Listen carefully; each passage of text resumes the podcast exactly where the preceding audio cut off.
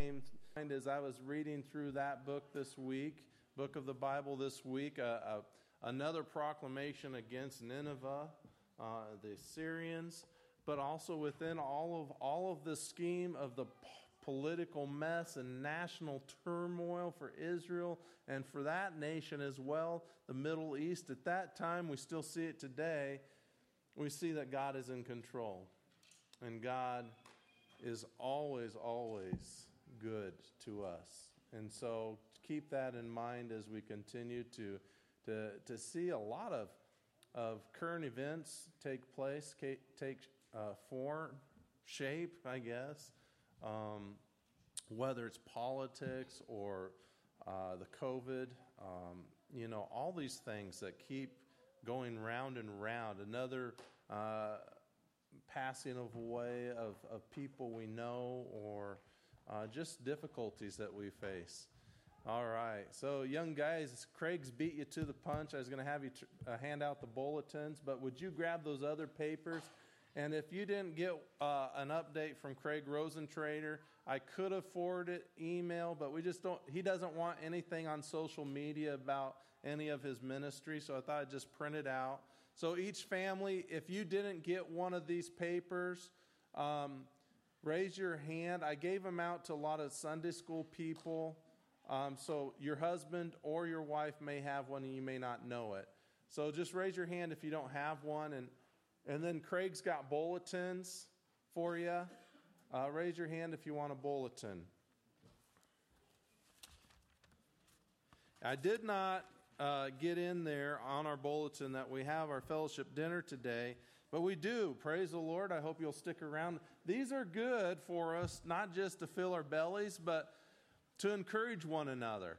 Uh, one of the things that I was trying to tell my daughter, so maybe you can rate them on this, but kids, maybe I'll challenge all you kids today, right? I want you to find an adult and just ask them how they're doing and how you can pray for them during fellowship dinner afterwards and take some time, and adults might have to help them out. Kids, are you listening? Hello, kids. Can I have all the kids looking at me? All right. So I want you to try to start a conversation with one of the friendly faces of these adults here today at fellowship dinner and ask them how they're doing and ask them, hey, can I pray for one thing in your life? And adults, I want you to do the same for the kids and then pray. And, and this could be after you're done eating, this could be before you eat, but try to strike up conversations with this different people you haven't really got to know. Okay, so fellowship dinner, hopefully, we'll get to re engage in each other's lives and be there to pray for one another, encourage one another. Um, so that's what we're going to try to do. Okay, kids? Good? All right? Okay. So, another announcement is uh, the food pantry floor is being worked on. We're trying to re- redo things to make it look better in there, and we're going to need to have all the stuff back in there. I think here this Saturday is a, um, another sun, uh, another time where the doors are open to, to try to um, get food to people. Uh, it's always open in the sense that you can always call the number on the door, and Lori will be available um, to get that food to whoever may need it, um, anyone in need. There's a few other items there. And so once we know for sure we have everything uh, back in place, we'll try to uh, maybe do another food drive. We were kind of keeping that low key until we had this project done uh, so that we weren't moving a lot of food. And so after this, we may have some food drives going, taking place. Um, I don't. Uh, let's see. Other announcements. Is are there any other announcements?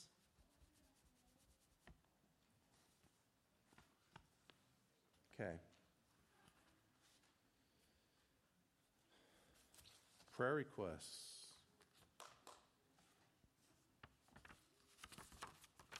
Yes, Todd.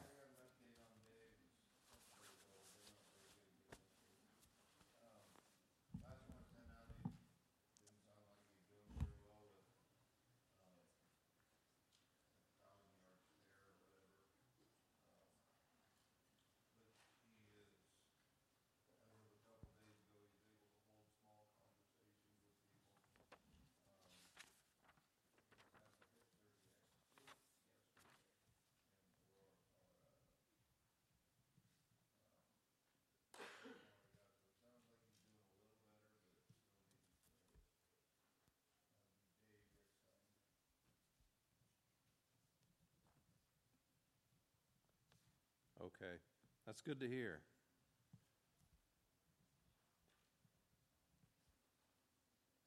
Um, Ann Warren, continue to pray for for her. I think just healing. Uh, she did have that blood clot, but her knee, I think it's her right knee, is what she initially hurt. I don't know if that's why she had blood blood clots, but um, uh, she still needs to heal from that. Of course, Nat, her son, uh, up. This is up at Thedford. Continue to pray for him. Uh, Sherry Peterson, she'll have an, a monthly checkup this Wednesday, so pray that goes well. Um, last I talked to, that was a text.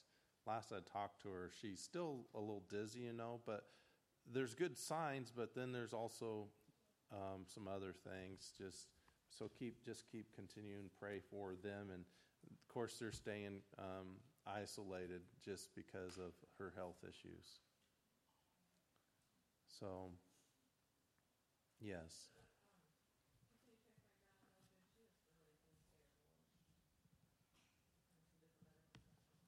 Okay.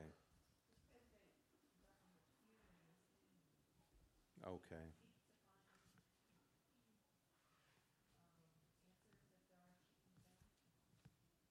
Okay.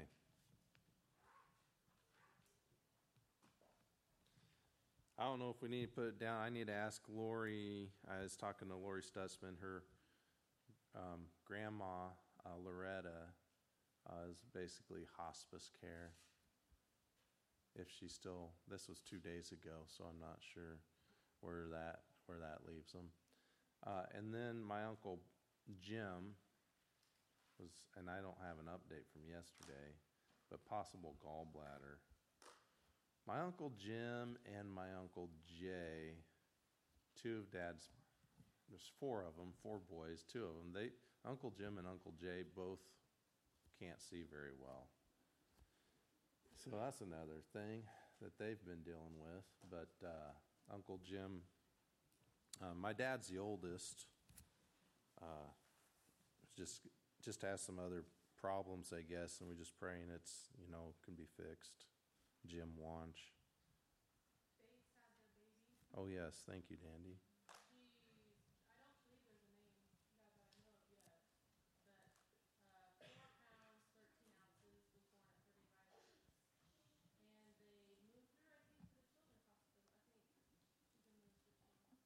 Okay. So Matthew and Sarah Bates, missionaries that we support, um, the baby was delivered really premature. What? How many weeks? Thirty-five. So that's not. Yeah. That's too bad. But almost five pounds. Okay. So she's the one with the heart defect and the uh, possible. Um, the word's escaping me. Down syndrome. Thank you, everybody. A lot of you know. So thank you. Good. Keep praying for them. Um, yes, Deb.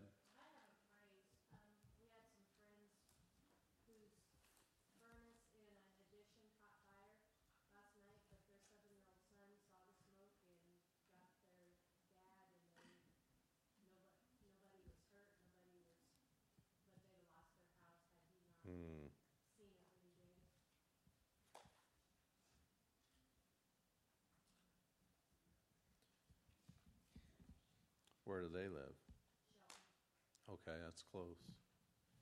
So, Deb's friends in Shelton, uh, there's a fire saved all the people. Son saw it, so that's good. But basically, all they lost was the furnace. Okay. Um, they saw it soon enough that. Oh, okay.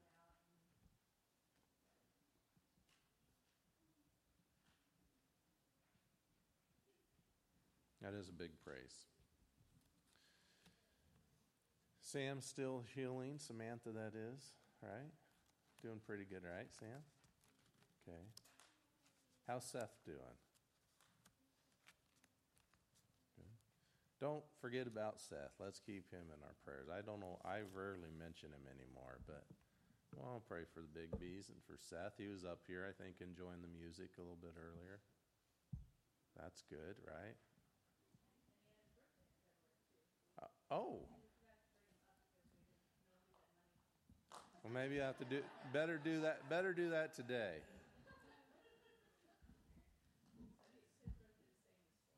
Okay. So how old how old Seth now? 25. Wow.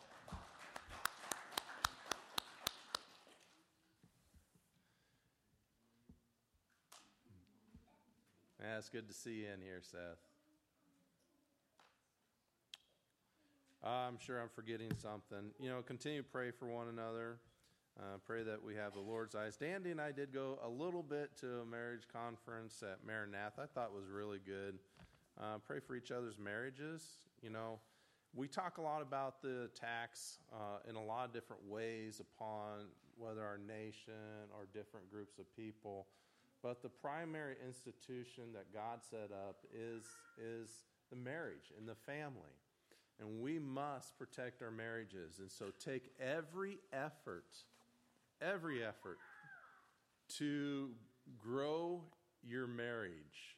And I say this as a very imperfect husband. Okay? Um, maybe, and I was thinking as we were doing this, we need to have um, just some marriage uh, times where we have, you know, a couple hour hours where we can get together as couples and then go through some things and then have some fun outside together as couples. But, uh, um, and, you know, I've been praying about our singles. You know, I know there's some things going on in different places, but how we can encourage them as well. Um, but, you know, continue pressing on together as, as families. Uh, put the Lord first don't let anything come in between you two, uh, you who are married. Okay? Um, so, Nahum. Nahum. Uh, fascinating book, it, it, especially if you take time to read uh, some of the notes about um, the historical context, when this was taking place. Um, interesting. Uh, so, verse 1, the oracle of Nineveh, uh, the book of the visions of Nahum the Elkoshite. And so we had uh, Nineveh make this radical change when Jonah, right, came and they turned to the Lord, and now they have fallen away, and they're brutal people. The Assyrians are brutal people. And there is such a devastation of Nineveh that they didn't even tell late 1800s believe that Assyrian empire existed. And they doubted Scripture. But it existed. They found Nineveh, some of Nineveh. It was a massive city. And uh, here, the, uh, what I wanted you to grasp here is not just the judgment and, and, the protection of God's people, but also the warning to God's people, the Israelites, uh, the warning to the Ninevites and the Syrians, and that they were going to be destroyed if they. All of that. In verse 7, it says, The Lord is good, a stronghold in the day of trouble, and he knows those who take refuge in him. That's just a profound verse, isn't it? And it takes on deeper meaning if, if we take time to study this book, this little prophetic book. But the Lord is good, a stronghold in the day of trouble, and he knows those who take refuge in him. And so, praise the Lord. He is still on the throne, he still rules, he is still in control, and he knows us by name. Thank, and we're going to go here in just a little bit to John chapter 10 with the kids. Let's pray. Let's continue to worship the Lord who is good, right? The Lord God who, who has, uh, he loves you. He, he cares about you, okay? He knows those who, who take refuge in him. He's, he's not above and beyond so far that he's unaware of what's going on in our little lives. he cares. And he has a plan and a purpose. Yes, Todd? Got an update. Okay.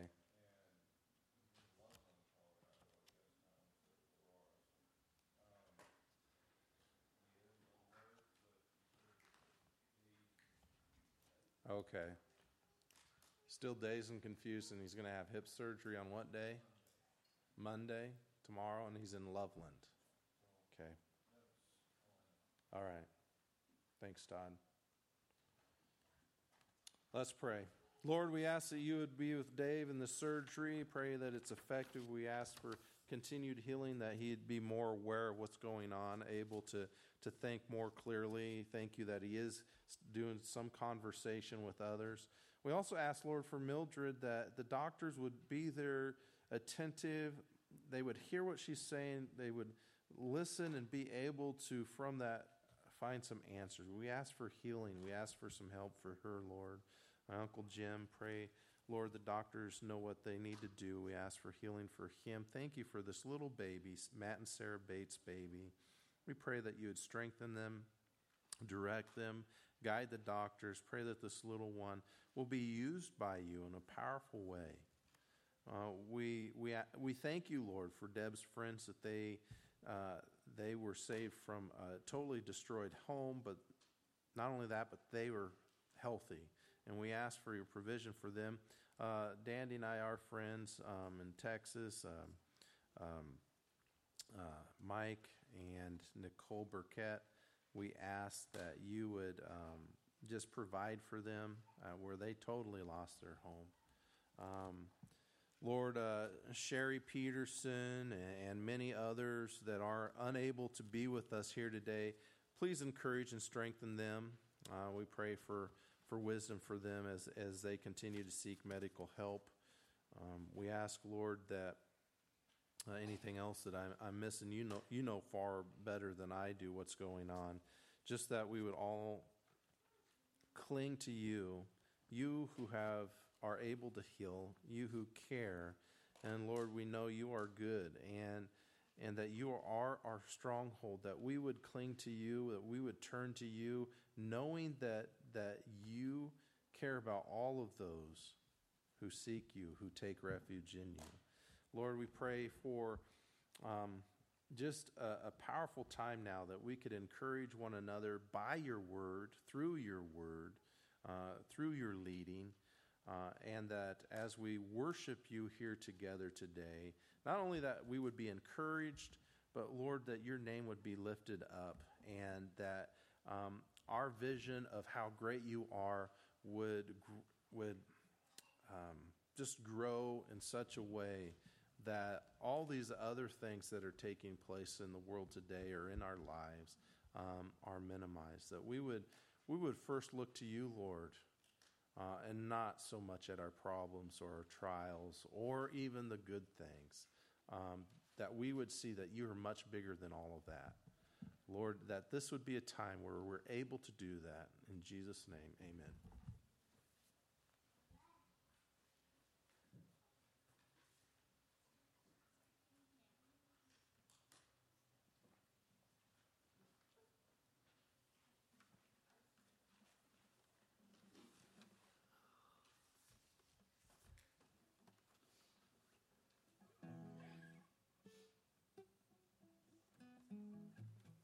I don't know if you've been, I'm sure you do follow the news and stuff. And something I've noticed lately is it seems like um, God, Jesus, Christians are becoming more and more unpopular with uh, current culture. And, and this song that we're going to sing first is just to remind us that, um, hey, God's the author of love, and He sent Jesus to die for our sins. That's the ultimate step of love and we need to hang in there with him.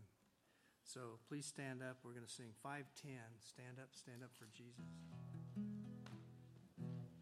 Stand up, stand up for Jesus, ye soldiers of the cross. Lift high his royal banner, it must not suffer.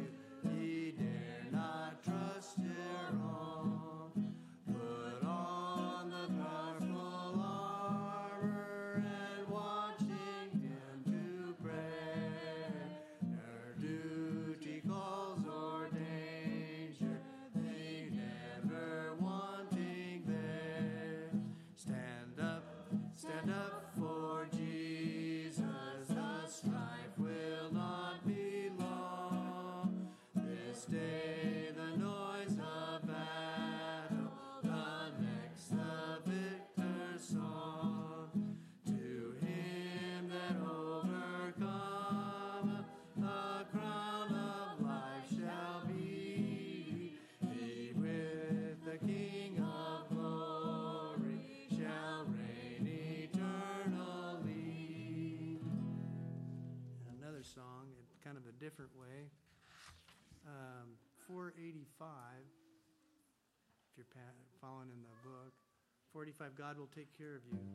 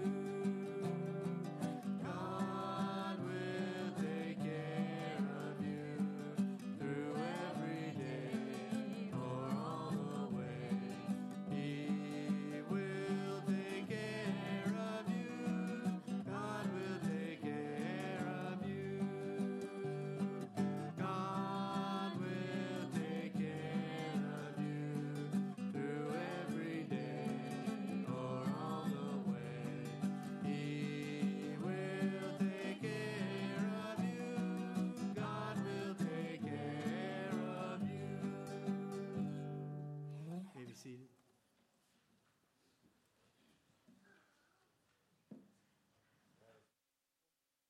Josh and Josh and just Josh or Josh and the girls. All right. Even Helen? No, no. Okay.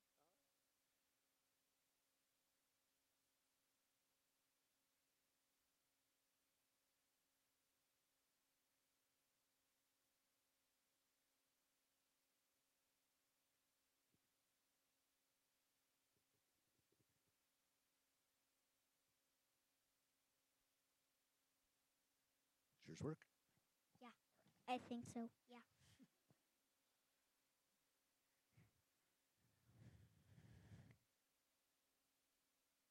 It's the Johnny Cash song.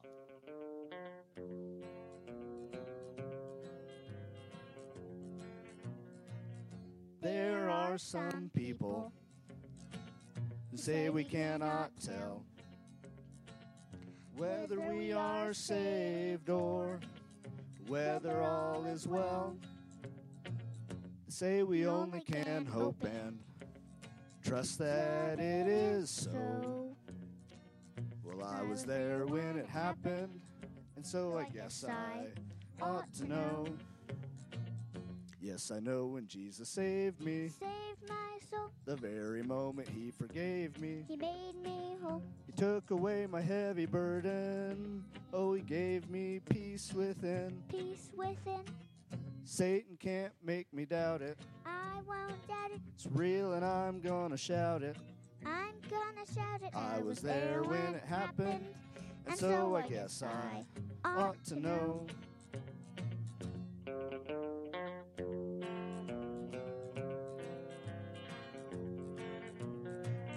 don't care who tells me salvation is not real.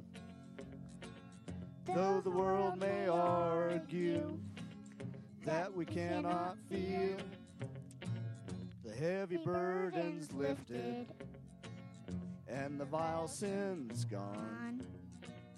But I was there when it happened, and so I guess I ought to know. Yes, I know when Jesus saved me, Saved my soul. the very moment He forgave me. He made me whole. He took away my heavy burdens. Oh, He gave me peace within. Peace within. Satan can't make me doubt it. I won't doubt it. It's real and I'm gonna shout it. I'm gonna shout it. Yeah, I was there when it happened, and so I guess I ought to know. Oh.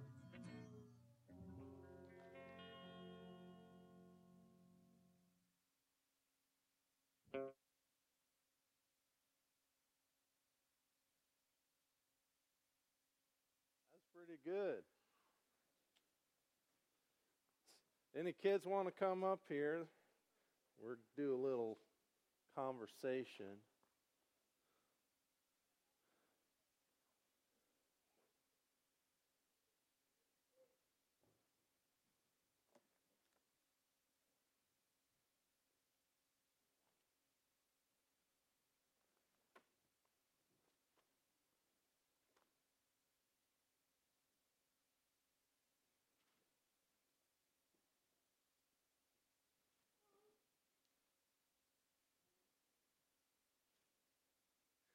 All right.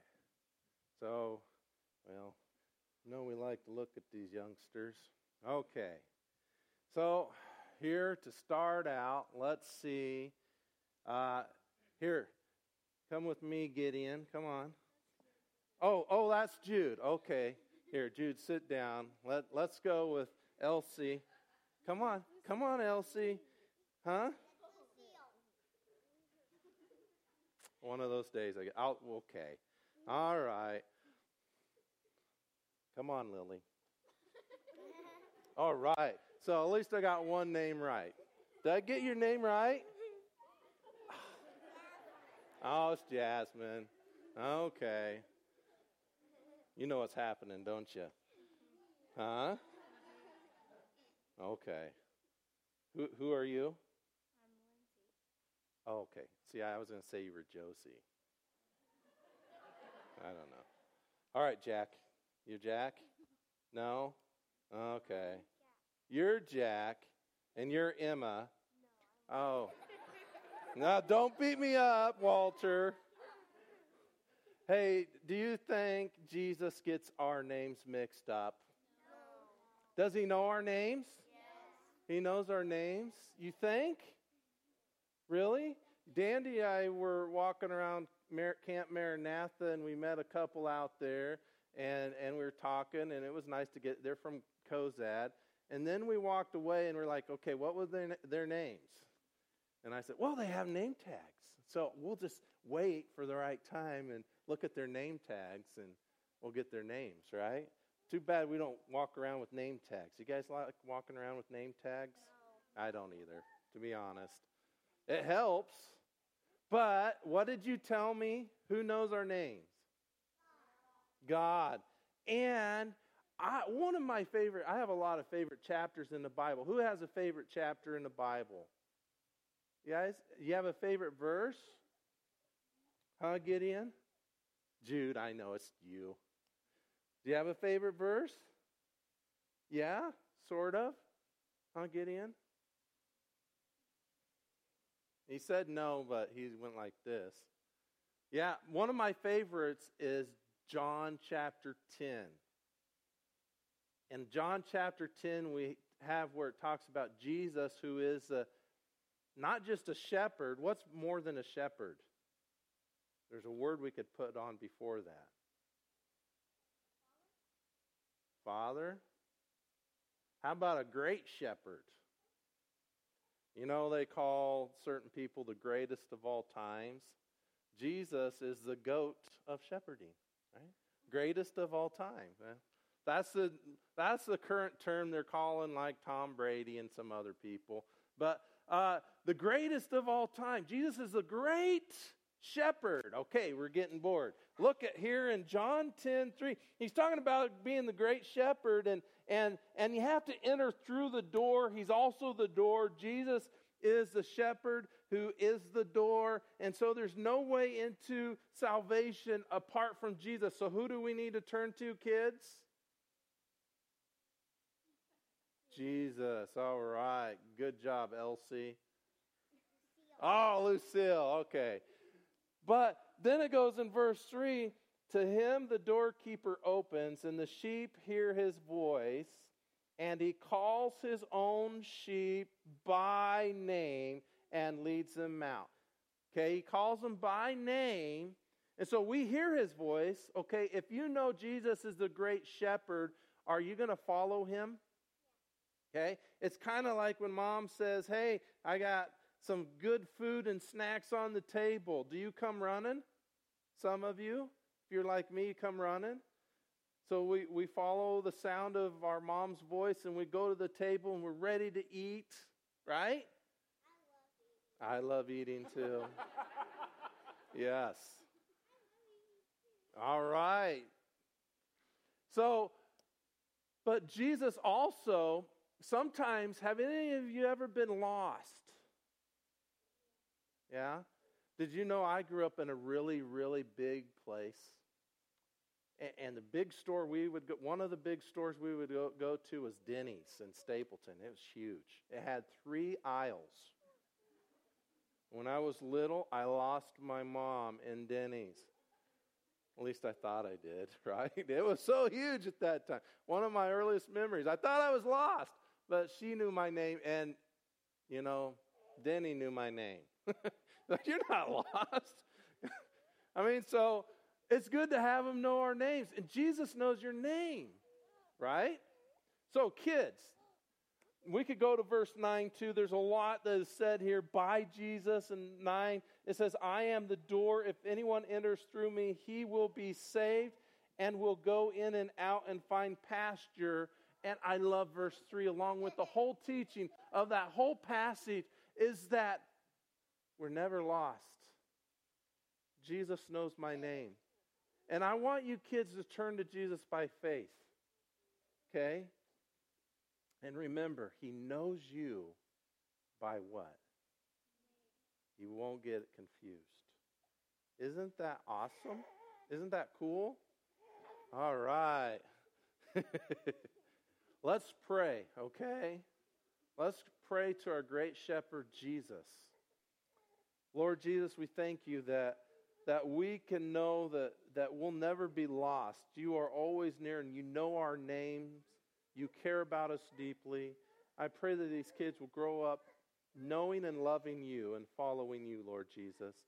Pray that you'd bless them and strengthen them and use them in a powerful way. In Jesus' name, amen. All right, thanks, kids. Jasmine, Lucille, Jude, all of you who, and Josie, Lindsay, I'm sorry, being ornery. All right. Um, so we may get we're I hope to get into some heavy matters and and if the kids listen, you know, some of the things that we could get into could cause great concern. Um, and honestly, this week I, I was talking to someone that's like, I'm not sure I even want to, you know, raise kids in this world today. Um, you know, and there's a lot I forget, and I think about, you know, Lorraine was was born just right after a couple months after 9/11, and there's a lot of events that we could look at and say, well, why do we pursue families and children and, and we look at the world the way it is today? Just remember, Lord knows your name. Uh, one thing we can remember is family is, is a blessing. And sometimes, and then I don't remember if it was my wife or my sister in law or who that said, uh, made a good statement that, you know, it's in these, in the tough times that sometimes we find kids that grow uh, spiritually mature more than in the good times. Uh, and so hold on to the Lord and continue to seek Him. We really don't have a lot of time today, and there's a lot I want to go over. Let's start with prayer and, and the reading of Scripture again, always crucial. We'll start out in John 15, 18 through 25. We don't normally do this, but let's, would you stand with me as I read this passage and we'll pray?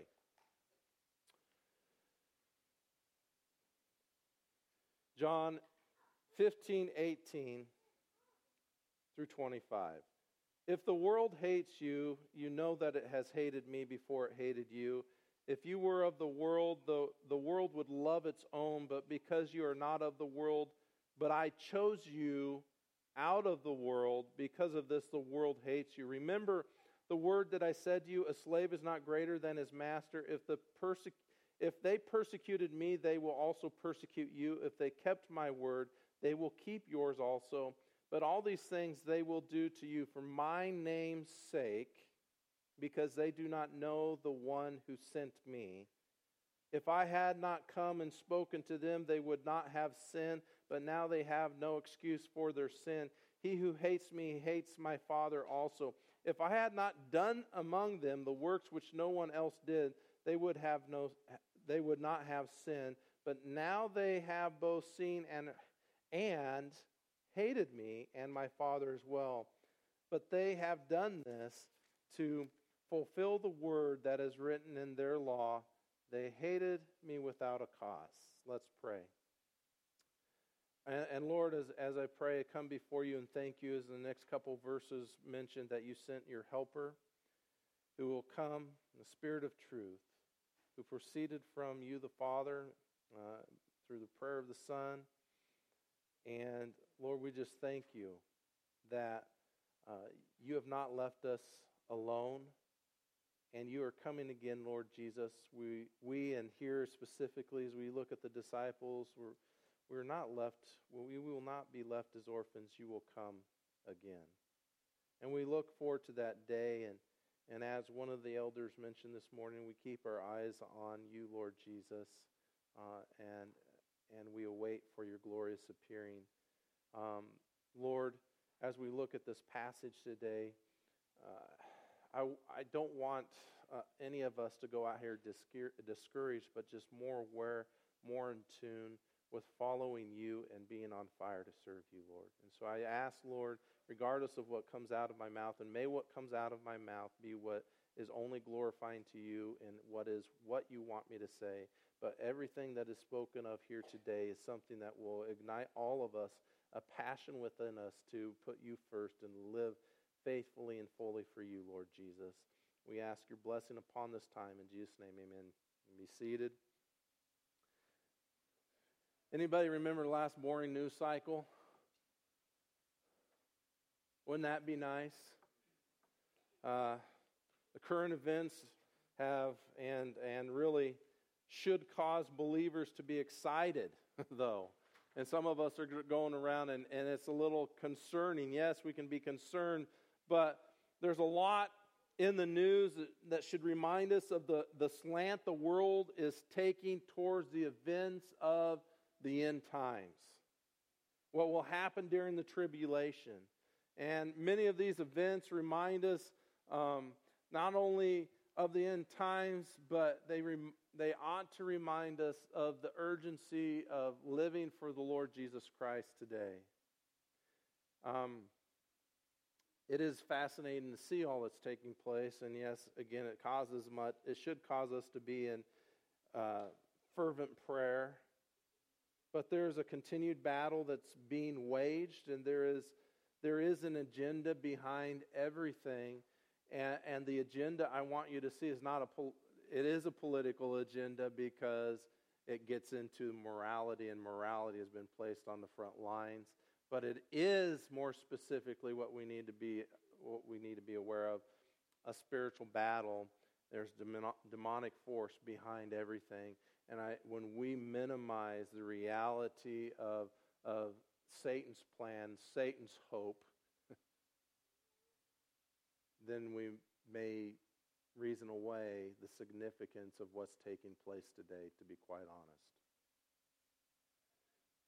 the gospel must be defended and proclaimed against the darkness of Satan's manipulations. Right? Or we can say we must engage with the gospel knowing that we are on the front lines. We are on the front lines. And so today, uh, one of the challenges that I want you to grab a hold of is that we must engage with the gospel knowing that there is a global unity against God. There really is. Just a reminder that passage in John 15 was yes to his disciples, but to all the disciples that would come after following Jesus. That, that if they hated Jesus, and he's speaking this night of the Last Supper before his crucifixion, uh, if they hate Jesus, they will hate you. And we have been blessed tremendously in the United States. The freedom of, of, of religion has been a great gift.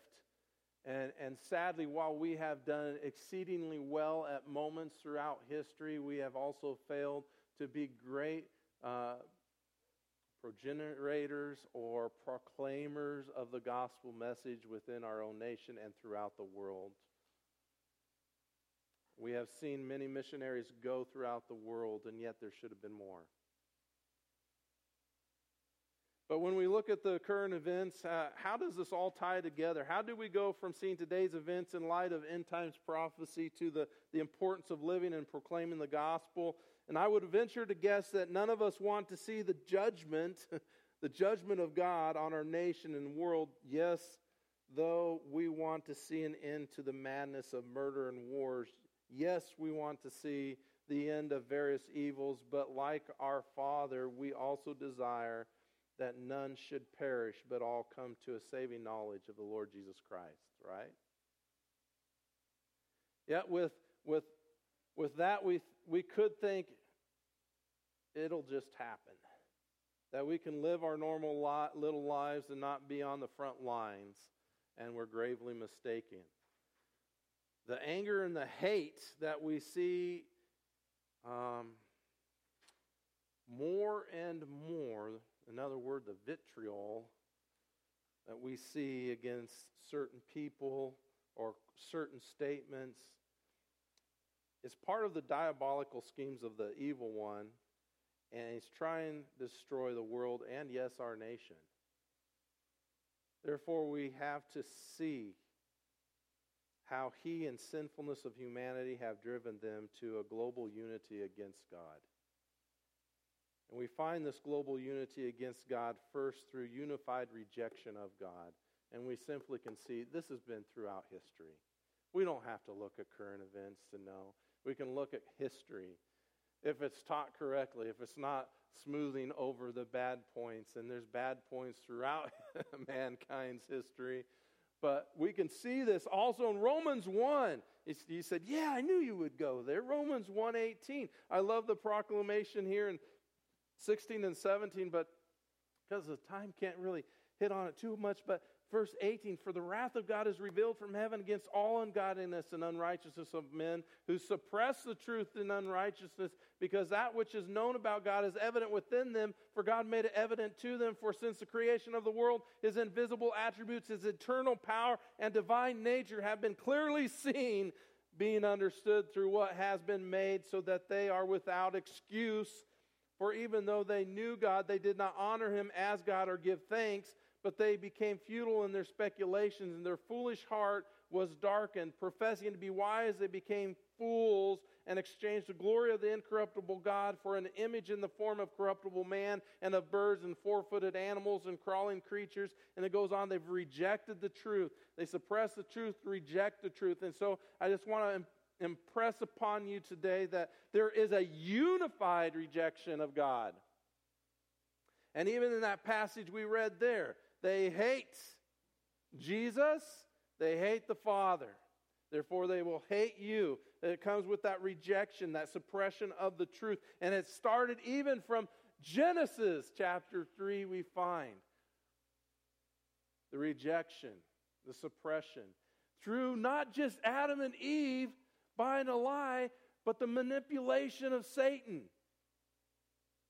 Questioning God's command in the garden.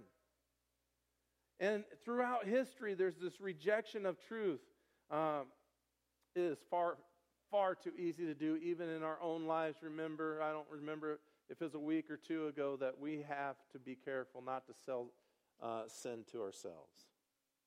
Don't reason it away that, that it's not as big a deal as it is. That is, don't think that you can get away with rejecting the truth of God's law, God's morality, and therefore accept sin. But it's so easy to reject the truth. Just notice how they rejected Jesus when they should have believed in him. Psalm chapter 2, um, you might keep we're going to be in the New Testament mainly here, but Psalm chapter 2, 1 and 2, and I just to impress upon you the reality of the statement that there has been and always will be until Jesus reigns or until the destruction uh, of Satan and his minions and all those who did not turn to the Lord Jesus in the sea of fire. Because at the end of the millennial kingdom, there will be an uprising again. Uh, driven by Satan, who is unbound after having been bound by chains, chains and cast into the bottomless pit for a thousand years. He will be unbound and he, they will raise up against Jesus again. But look at chapter 2 of Psalm. Why are the nations in an uproar and the peoples devising a vain thing? The kings of the earth take their stand and the rulers take counsel together. They take counsel together against the Lord and against his anointed saying. And that's all the further we have to go. Just understand the nations reject God, and there's this unified rejection of God. Don't be discouraged, but don't be disillusioned into thinking, hey, it's all good. There is no underlying manipulation by Satan and his minions. The world because the nations unify against God, the world unites to reject God. And, and uh, one of the main places that we were looking at is Matthew chapter 24, where Jesus is speaking about the end times and the tribulation. And in the events of the tribulation, where the majority will consistently reject God, the majority, not all, remember there's tribulation saints, uh, there's 144,000 uh, Jewish uh, men of God who are proclaiming the truth. There's a lot of other things, but there are some who continue to turn to the Lord God. But we can see it not just in the tribulation, what's going to take place, but what has happened throughout history. We can see it today as well, right? When people reject the Word of God as truth and God's moral commands as nothing, we, we know they have rejected God. Um,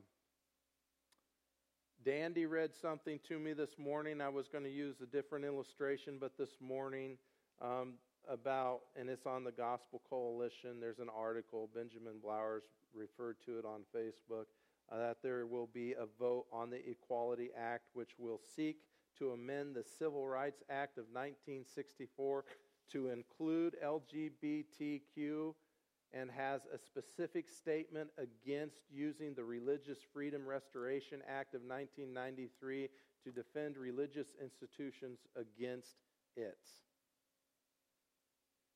So well, that's a lot of words, right? There's some illustrations of places being sued already. Of course, one's up, I believe, in Canada. So I mean, that's out of the realm of the of the Constitution of the United States.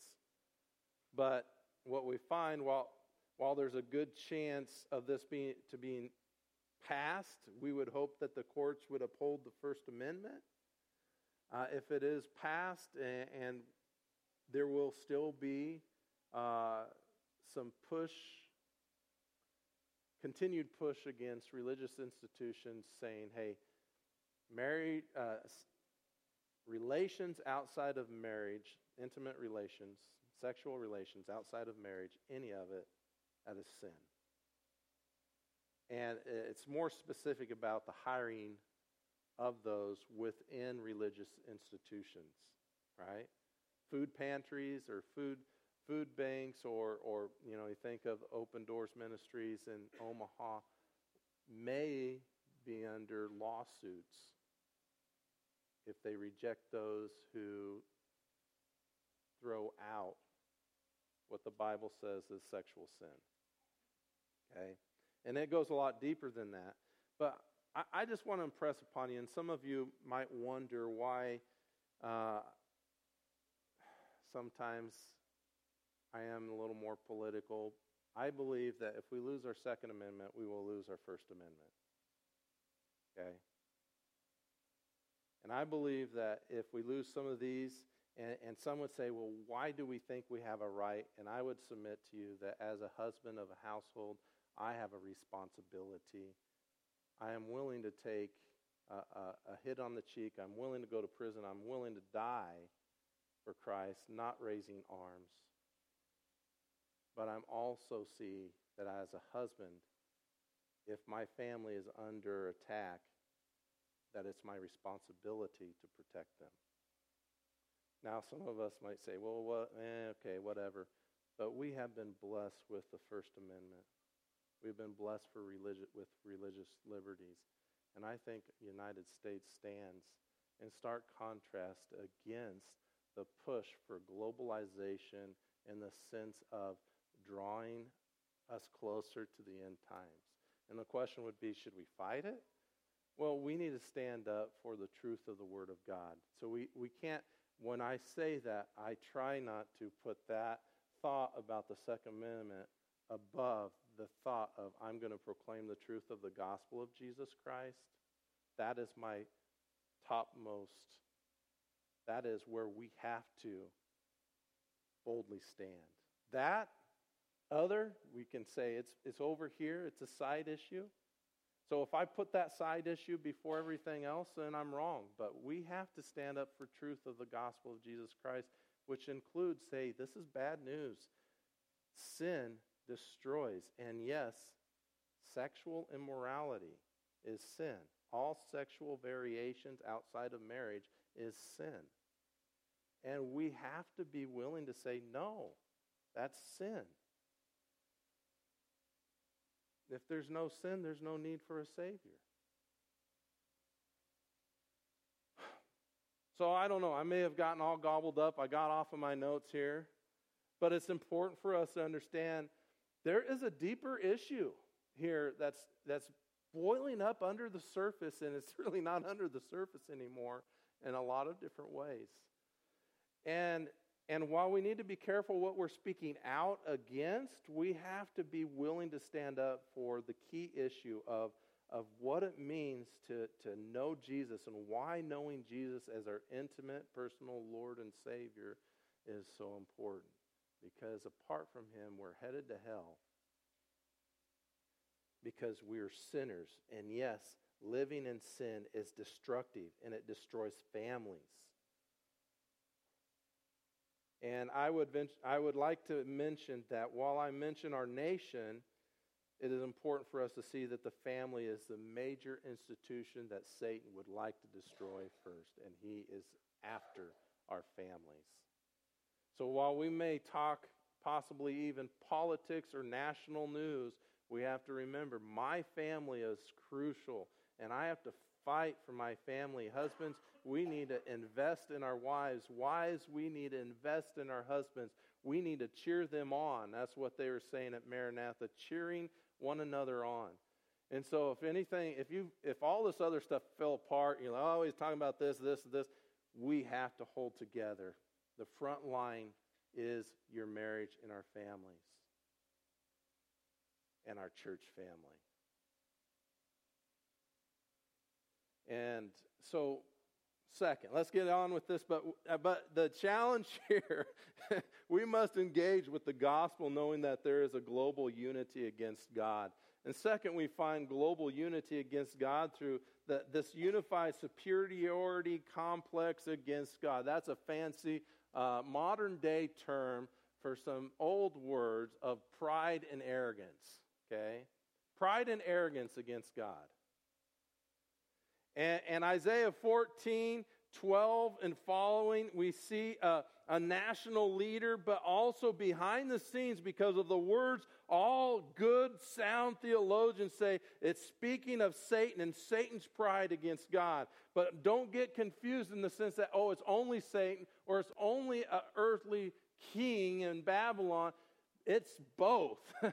But mainly, we see this, this pride, this arrogance of Satan saying, I will ascend above God. I will ascend. I will raise my throne. And really, he's going to be higher than God. This is sinful pride. And, and it's important for us to see that this is what Satan wants us to have a sinful pride. And yes, I think that our last president had this sinful pride. I have no idea how that, met, how that got mixed up, and yet he still had good policies. Okay? And because of those policies, it slowed down that globalization because of those policies. And now we see that being totally destroyed. Um, but mankind's pride against God. Uh, reference, and because of time, just want to refer to it Genesis 11:4. Think about one of the first places, the Tower of Babel, and what they said in Genesis 11:4, "Let us make a name for ourselves." There was a rejection of God in that passage. There was a rejection of his command to fill the earth and subdue it, to, to obey him, right? there was a desire to be greater than God or to make their own saviors. And I think when you look at the tribulation, they, they want to choose their own savior. We want to be our own saviors. We think that we can save ourselves, and, and in that sense, we've got to push down what God tells us in His Word of sin. Oh, that, that's not really sin. We can save ourselves. Isaiah 31 1. In Isaiah 31 1, it says, Woe to those who go down to Egypt for help and rely on horses and trust in chariots because they are many, and in horsemen because they are very strong, but they do not look to the Holy One of Israel nor seek the Lord. And so here we have Isaiah proclaiming this, this pronouncement against his nation of Judah that, that they were seeking their own Savior in another nation, in their weaponry, their horses, their, their chariots, and yet they were not going to the Lord God. Do we do that today? Yes, in a different way. Of course we do. And it's that pride. We're going to save ourselves. We'll do it our way instead of the Lord's way. And we have to be careful not to have that mentality. I have it in my own sinful flesh that I'm going to do this. I'm going to solve this problem. Then, I, you know, later when I have time, I'll pray or I'll go to the Lord. And some of that comes out. Somehow we got it talking about this week to somebody about uh, it's a lot easier for me not to get angry and swear that it, since I don't work with cattle. Someone says it's probably a pride issue, right? It doesn't go your way. I said it's also patience. and it goes the same way with trying to be a, a mechanic at times. Oh, why on earth did this happen now? Uh, what? Whoa! Right? Some of us, my pride. I, I like to think some of us just patience that I'm not that proud of a man. But, you know, it's, our, our flesh bends us this way. So when we're talking about the world and the way they're doing it, remember, Satan, so he knows where we're weak. And it's so easy for us to look outside ourselves and say, look at the rest of the world. And yet we fail in, a smaller level. We, we, we say, we think, right? So we have to be careful that we're not just looking out there, but that we evaluate ourselves. But we think we can solve our own problems, and, and it continues today. Um, and it's not, when we say this, it's not saying we can't and we shouldn't seek to do what we can, the best we can, to do what we can to make things better when there's a crisis such as COVID 19. 1 John 2 22 1 John 2:22 says, "Who is a liar but the one who denies that Jesus is the Christ? This is the antichrist, the one who denies the Father and the Son."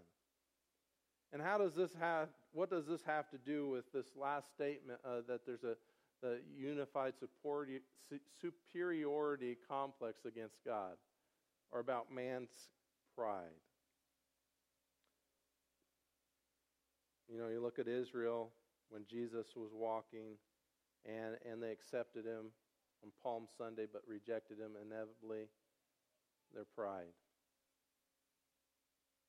The spirit of the Antichrist is one, our pride causing us to reject Jesus in any way, shape, or form. Well, that, that, that's kind of taking it and changing it just a little bit, but those who reject or deny the Father and the Son the future Antichrist in Matthew 24 15, because of time, we, we really can't go there. Just write down uh, uh, Matthew 24 15. Daniel 9 27 talks about uh, the Antichrist. And so, what we see here is people not turning to Jesus and the Father, but turning it to a human for salvation, world salvation, physical salvation, national or worldly salvation. Nationalities are going to kind of be pushed down when we look at the end times. And so when you look at the, the destruction or saying, hey, we don't need borders and this and that, we shouldn't, you know, one nation isn't better than another nation, we're pushing to that one world government. And when we see that push, it, it, it should make us think, oh, yeah, a one world, but not just a one world government, a one world government that denies God and wants to make their own Savior.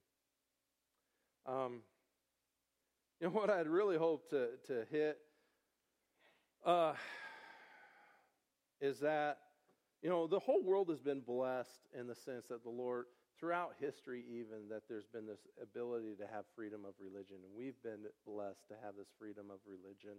And yes, it doesn't mean that those persecuted can't thrive because uh, the blood the, the the growth of the saints is built upon the blood of the martyrs, but yet we have been so blessed. We've been blessed uh, by these religious freedoms to uh, proclaim the gospel throughout the world, hopefully doing better than what sometimes we think we've done in the past. But we have this ability to talk to people in public still.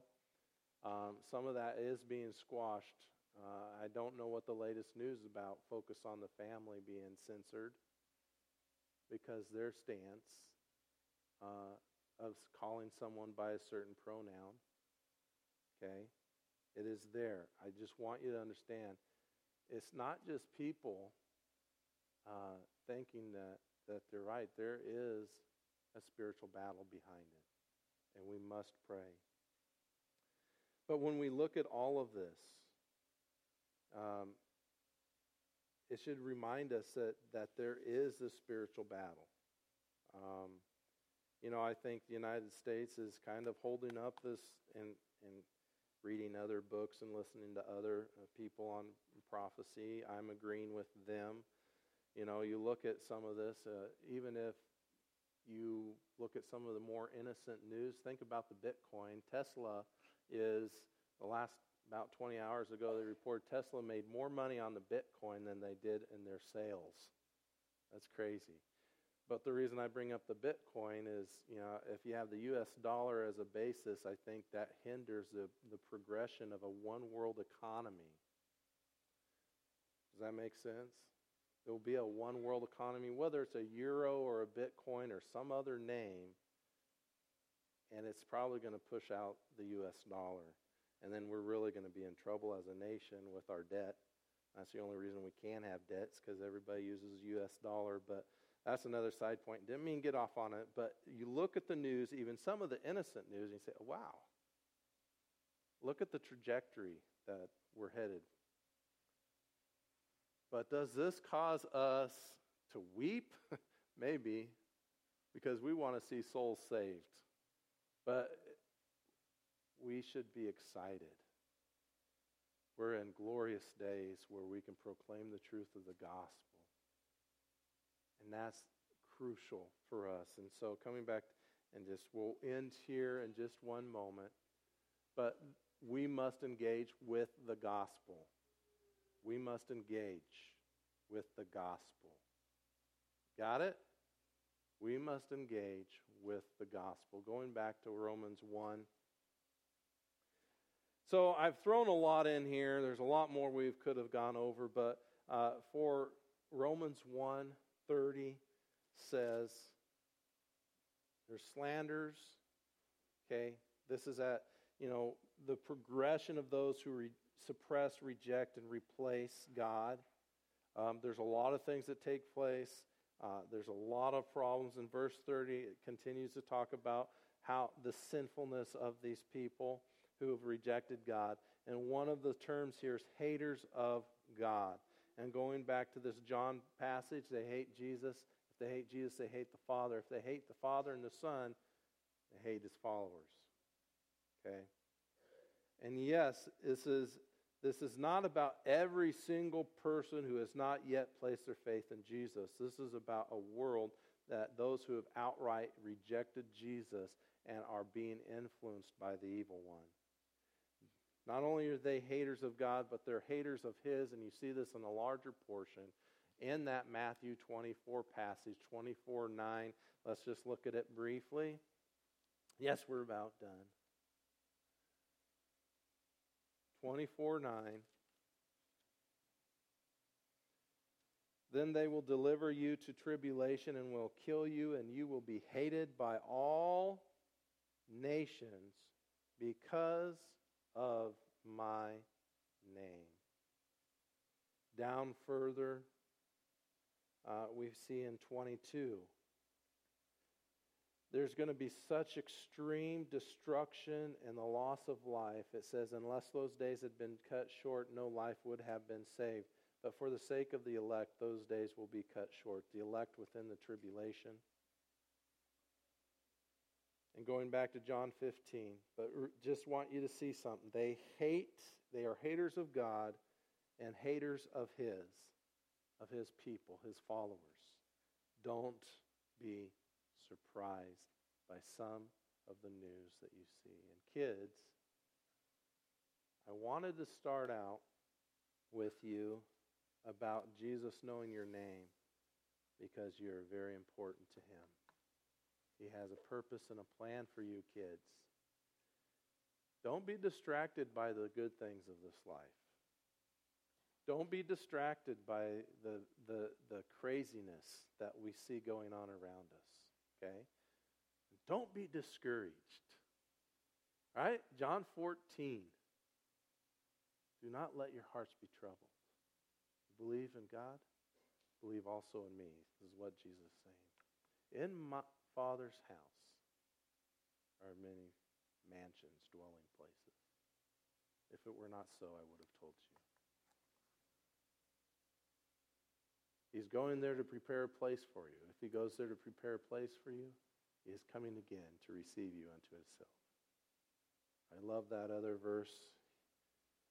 He has not left us as orphans. He will come to you, to us, to the disciples, I believe all the disciples, those who have followed in the footsteps of the original apostles, the followers of Jesus.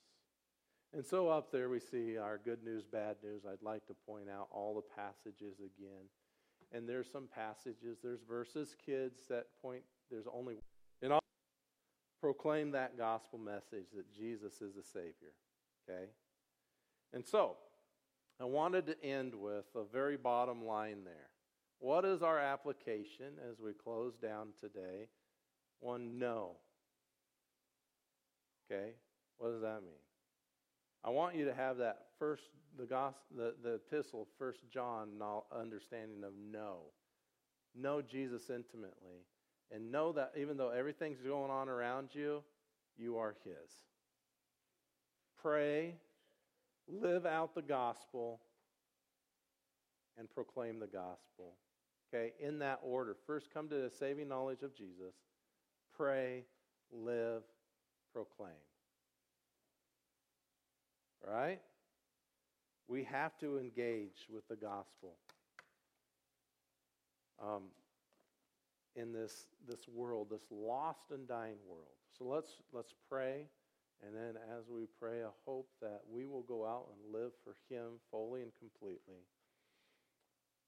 proclaiming the message. Heavenly Father, we come before you. We need you in our lives and help us to see where we fall short. Help us to to, to correct our walk, to walk more closely with you, and, and to stand with you on the issues that you um, deem most important. And for myself included, Lord, help, help us to know where we need to just be silent and where we need to, to speak out uh, and what we need to, how we need to live out the gospel. There's a lot of things with the thing, with the current events that are taking place, a lot of different actions, good deeds that we can do. Help us to be aware of those. We ask for your wisdom. We ask for your guidance. Uh, of course, first to see what those are, and then that we would be boldened to do them, and then to proclaim the truth of, of your love for those, um, that they would see that you, Lord Jesus, have died not only that you died for their sins, but you rose again and you're coming again. Help us to be faithful, Lord, to proclaim the message. Um, I ask that you would guide and direct us today and bless this time as we continue to celebrate and, and to encourage one another. In Jesus' name, amen. Okay. Can I have some young fellows come up and we'll take up this morning?